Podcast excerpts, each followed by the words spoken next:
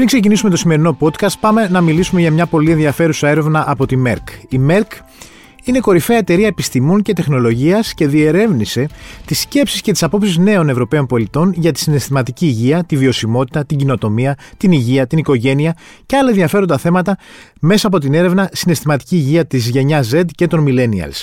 Τι κινητοποιεί τους νέους Ευρωπαίους; Στην έρευνα συμμετείχαν 7.500 νέοι πολλοί από την Gen Z και από τους Millennials από 12 ευρωπαϊκές χώρες. Βέλγιο, Γαλλία, Γερμανία, Δανία, Ελβετία, Ελλάδα, Ηνωμένο Βασίλειο, Ιταλία, Ισπανία, Ολλανδία, Πορτογαλία και Πολωνία.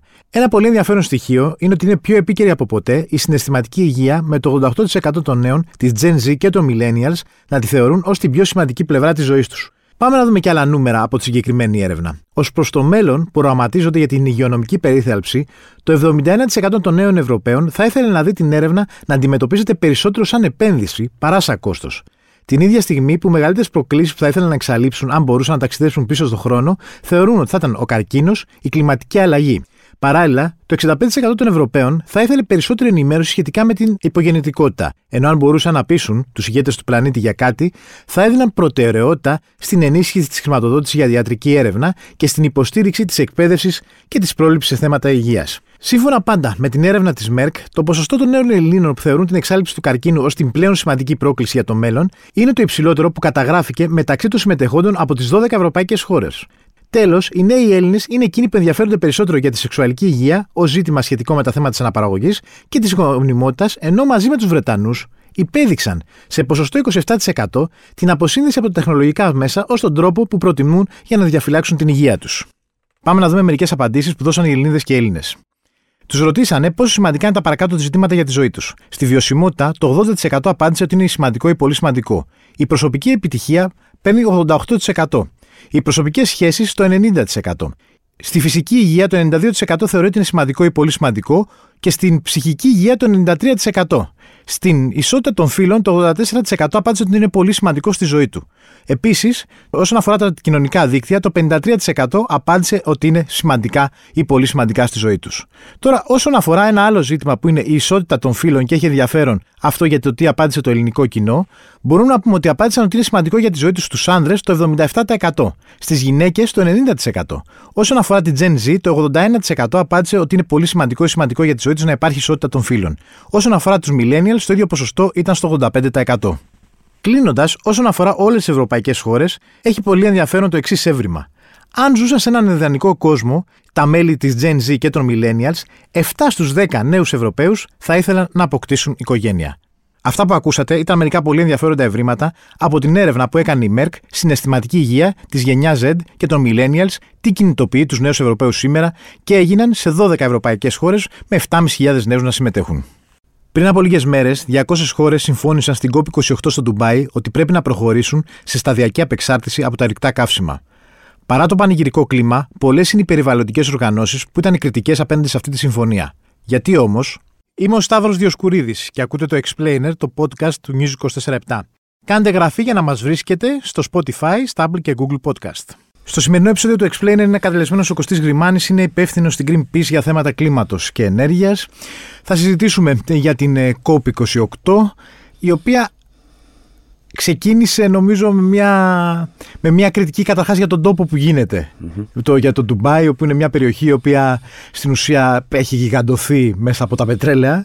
Και οπότε υπήρχε και έχει από την αρχή μια απορία πώς πάμε να συζητήσουμε για το πώς θα, θα χρησιμοποιούμε λιγότερα ορυκτά καύσιμα σε μια περιοχή που έχει γίνει ό,τι έχει γίνει εξαιτίας των ορυκτών καυσίμων.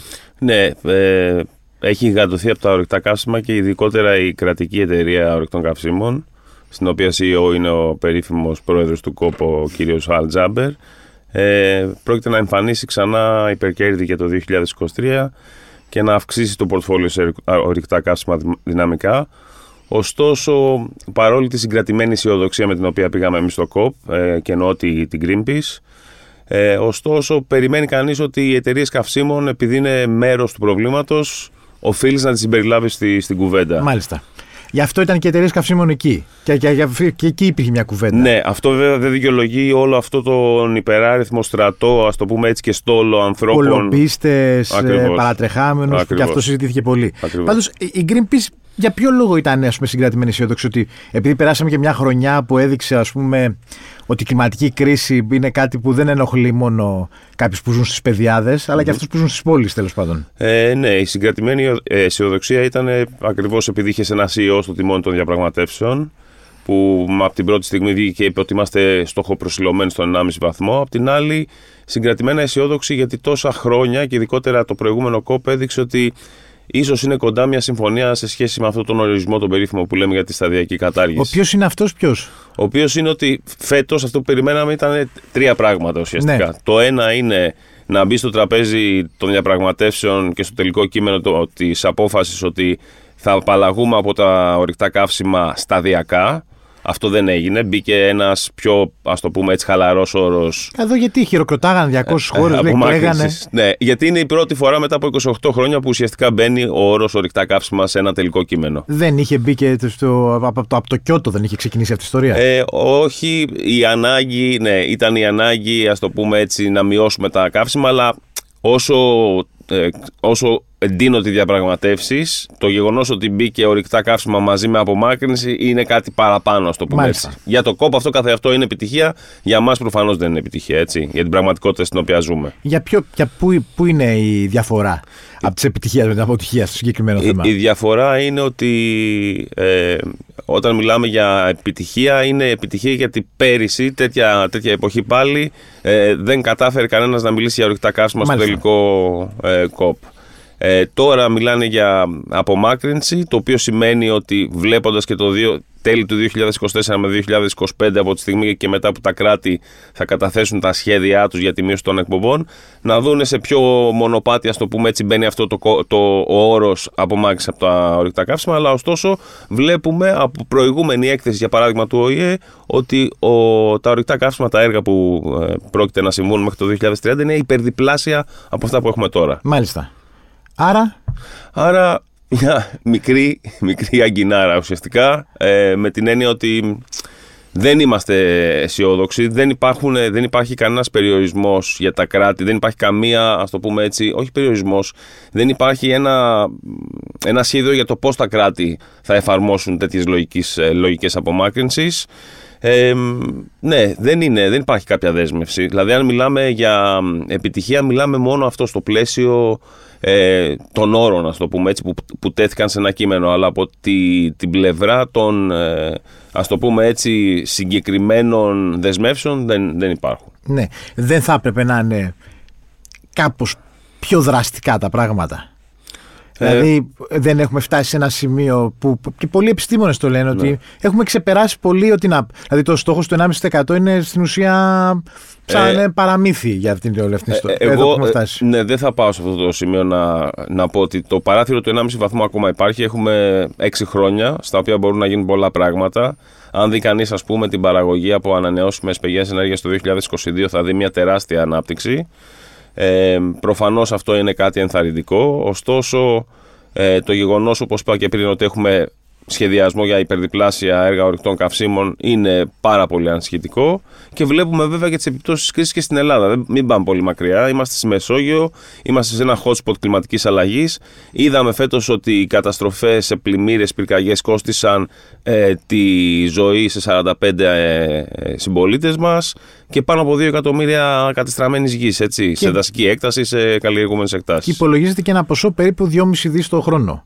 Ναι, 2,5 με 3 δις το χρόνο και πρόσφατα ε, η Τράπεζα της Ελλάδος με, το, με επικεφαλής στον κύριο Ζερεφό έβγαλε μια επικαιροποίηση, ας το πούμε έτσι, των ε, στοιχείων του κόστους της προσαρμογής ε, στην κλιματική αλλαγή και ένα τρομακτικό ε, ποσό το οποίο είναι 133 αν δεν, αν δεν κάνουμε τίποτα. Δηλαδή που αναδεικνύει επίσης πάλι ότι το κόστος για να μαζέψουμε μετά τις συνέπειες της κρίσης θα είναι πολύ μεγαλύτερο από, το, από ότι να απεξαρτηθούμε από τα καύσιμα. Δηλαδή από το να ε, κάνουμε προληπτικές κινήσεις. Ακριβώς. Ναι, ναι, το ζήτημα είναι το εξής, ότι καλό ή κακό ε, η Ελλάδα είναι μια μικρή χώρα. Δηλαδή, ότι, α ας πούμε ότι γίνουμε μεθαύριο ξαφνικά χτυπήσουμε τα δάχτυλά mm-hmm. μας και γίνουμε η τελεια χώρα όσον αφορά τη χρήση των ορυκτών καυσίμων, ναι. το περιβάλλον, την ανακύκλωση, οτιδήποτε.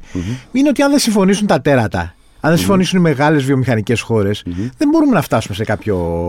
Ναι. Δηλαδή πάντα, πάντα θα έχουμε μεγάλο πρόβλημα. Προφανώς πάντα σε, αυτά τα, σε αυτές τις παγκόσμιες διασκέψεις και τις συμφωνίες κοιτάει κανείς το ρόλο που παίζουν μεγαλύτερα κράτη όπως είναι η Αμερική, η Κίνα, η Ινδία, τα Ηνωμένα Αραβικά Εμμυράτα. Ε, πετρελοπαραγωγικές χώρες και φυσικά πιο ανεπτυγμένες οικονομικά.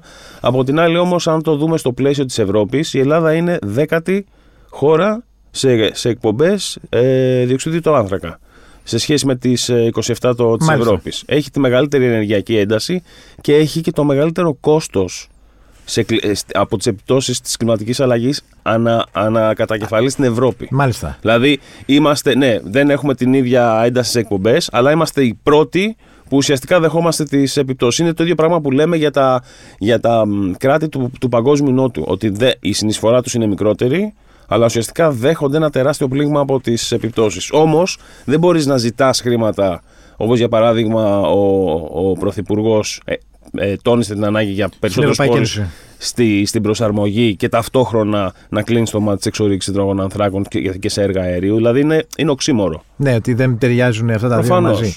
Άρα τελικά στην COP29 θα περιμένουμε να πούμε. Στην COP29 περιμένουμε να ξεκαθαριστούν διάφορα πράγματα γιατί εντάξει, παρόλη την, ας το πούμε έτσι, ε, την επιτυχία εντός πολλών εισαγωγικών, το ένα ζήτημα που μπήκε πολύ δυναμικά και ευτυχώς γιατί το περιμέναμε χρόνια τώρα είναι να συσταθεί ένα ταμείο για τις απώλειες και ζημιές ε, ούτως ώστε κράτη που πλήττονται περισσότερο από την κλιματική κρίση να πάρουν κάποια χρηματοδότηση από τα πιο ανεπτυγμένα κράτη.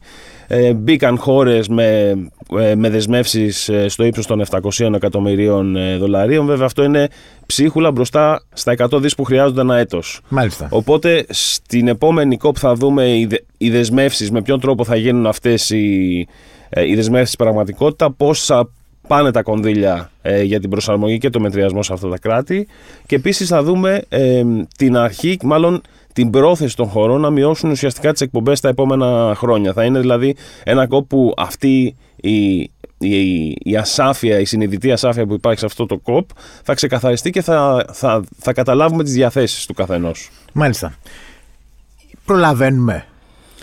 Ε, εντάξει, οι, οι, οι προβλέψεις δεν είναι δεν είναι βία. Ενώ προλαβαίνουμε στην ουσία. Δεν είναι ότι προλαβαίνουμε να σώσουμε τον κόσμο. Δηλαδή είναι ότι προφανώς αυτό που συζητάμε συνέχεια είναι ότι αν θα σωθεί η ανθρωπότητα, όχι αν θα σωθεί ο πλανήτης. Ο πλανήτης εδώ θα είναι μια ναι. χαρά. Δε... Ναι. Ότι αν το τρόπο ζωής μας ναι. θα είναι ένας τρόπος ο οποίος θα μπορεί να είναι φυσιολογικός. Ναι. Δεν, ε, είναι και στη, στο κομμάτι της ανθρώπινης φύσης να είμαστε αισιόδοξοι. Έτσι. Ούτε θέλω κι εγώ και εσύ να πεθάνουμε αύριο. Άρα ε, μπορούμε να, να ευελπιστούμε μονάχα στο, ότι θα γίνουν τα πράγματα καλύτερα. Από την άλλη, τα σημάδια δεν είναι καλά. Αλλά ταυτόχρονα η επιστήμη λέει ότι μπορεί να γίνει ακόμα και στο. στο δηλαδή να μειωθούν οι εκπομπές στο μισό μέχρι το 2030 είναι εφικτό. Πρόσφατα ε, σε, ε, σε μελέτη που, έκανε, που συμμετείχε και η Ακαδημία Αθηνών φάνηκε ότι μέχρι το 2030 το 80% της ενέργειας μπορεί να, να αντικατασταθεί από ΑΠΕ. Ότι είναι εφικτά ναι. δυνατό. Οι, οι οργανώσεις όπως η Greenpeace έχουν αυτή τη στιγμή μεγαλύτερο, αν θέλετε, ρόλο στην κουβέντα; Ε, το... Δηλαδή είναι περισσότερο κόσμος πιο πρόθυμος να ακούσει τι έχετε να πείτε; Νομίζω ότι είναι πολύ πιο ε, πρόθυμος ακριβώς επειδή βλέπει τα αποτελέσματα και συνέπειες μπροστά του. Δηλαδή πλέον δεν υπάρχει ούτε χώρος για να αμφιβάλλει κανείς, ούτε για να είναι αρνητής της κλιματικής αλλαγής, ούτε τίποτα τέτοιο. Και επίσης ε, καταλαβαίνει ότι οργανώσεις όπως η Greenpeace ε, ουσιαστικά πιέζουν όχι μόνο για το κομμάτι του μετριασμού, αλλά για πρακτική εφαρμογή λύσεων που θα κάνουν τη ζωή του καλύτερη. Μάλιστα. Ευχαριστώ πολύ. Να είσαι καλά. Ήταν ο Κωστής Γκριμάνης, υπεύθυνος για θέματα κλίματος και ενέργειας στην Greenpeace. Στον ήχο ο Θανάσης Κοτούλας. Ακούτε το Explainer, το podcast του News 24 στο Spotify, στα Apple και Google Podcast.